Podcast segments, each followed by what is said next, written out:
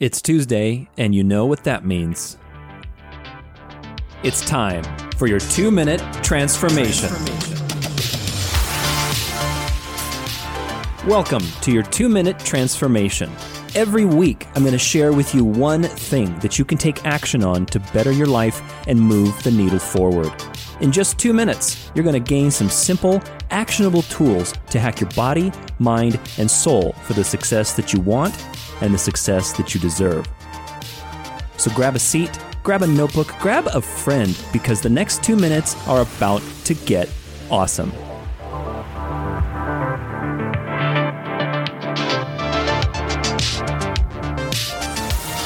Welcome to the show. Today is November 24th, 2020. Think of what you have rather than what you lack. Of the things you have, select the best and then reflect how eagerly you would have sought them if you did not have them. Marcus Aurelius. Such a great quote from the Roman emperor of all people back in the day. He was he got a lot of good ones. You should look him up, Marcus Aurelius. But you know, life is all about appreciation and reconnecting to that practice of finding the good every day because there's always countless reasons to doubt, to get afraid, to get angry, to worry. You know, we are already masters of that. We've practiced those things over and over again. So when you are trying to change your life, realize that you are up against mountains and mountains of practice in the opposite direction. So it is all a practice. It happens one day at a time, one step at a time. And those steps, as long as they're consistent, that's all that matters. Today, we're talking about healing your relationship with money. You know, gratitude is a big part of that because gratitude extends to generosity, and generosity leads to an abundant life. You are generous with others, and that always brings things back in return. And so, gratitude and generosity, I've talked about this before, they, they work hand in hand. They create sort of like a little battery, a cycle, you know, being grateful and, and generous they feed into each other. So on Friday, I interview a financial expert and author of FQ, Financial Intelligence, Henry Das. We're going to talk about money. we will talk about investing, managing, you know, managing money, and also kind of the emotional aspects too, which is the things we were just talking about, which is abundance, generosity.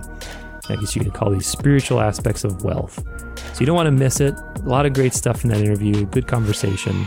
And today I wanted to share a few things that uh, changed my life in the last few years when it comes to my relationship with money. So, hope you guys enjoy this. If you do, subscribe wherever you happen to be listening to it.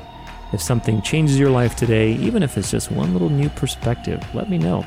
Tudor at danceoflife.com. Here we go healing your relationship with money.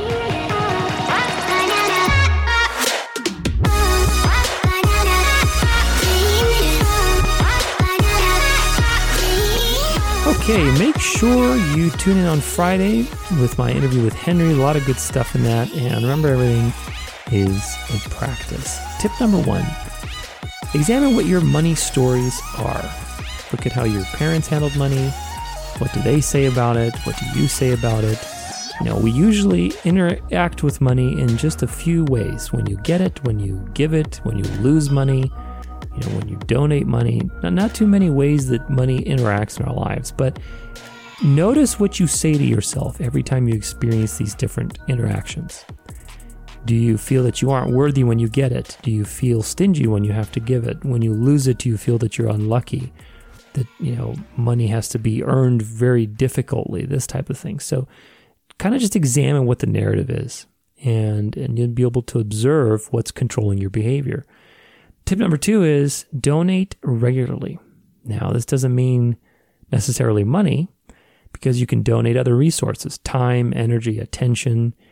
You know, learning to be generous in these areas is what creates abundance in your life. You know, when you are stingy with everything, you know, again, time, energy, attention, you know, listening to others, whatever it is, if you're stingy, it shrinks your vibration. And when you shrink, it's harder to attract more and the circulation stops in your life. You know, money and wealth is all about maintaining circulation, just like good health is. Tip number three create some affirmations about money and find evidence for them in your life. This is sort of like part two that we just talked about, uh, you know, your money stories, but it takes it to the next level. So, you know, after you find your money narrative and kind of the, the collection of these different stories you tell yourself when you, you know, get money, when you have to give money, these types of things, you'll notice what the stories are, and they're usually not productive. So now we have to recreate the story and find evidence for it, right? So if you, one of your stories is, you know, money comes to me very hard. I have to work really hard for money. You have to change that story to money comes to me easily and without effort. So where in your life have you found evidence for that? So look look through your life and find evidence and write it down. Because there is evidence somewhere in your life at one point in time that money came to you easily, whether it was through a surprise, a gift, you know, it doesn't matter. But we usually ignore those because we're so focused on our story that money has to be earned really, you know, through a lot of effort and it's hard. So start rewriting your story by creating affirmations and finding evidence for them. I hope this helps, guys. You know, make sure you tune in on Friday for my interview with Henry, and you get some great golden nuggets about all this stuff we just talked about, plus some good info on his book, FQ. He's a wealth of information, so you don't want to miss it. Until then, remember, your life is a dance, so go out there and dance it well.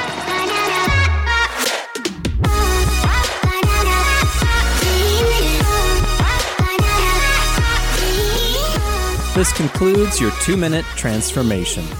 Every day is a gift, and around every corner, there's always an opportunity to discover something new. I hope that the last two minutes have inspired you to live your best and to take action today because life, as they say, is short. For more inspiration, you can follow me at Tudor Alexander Official or stay connected at danceoflife.com.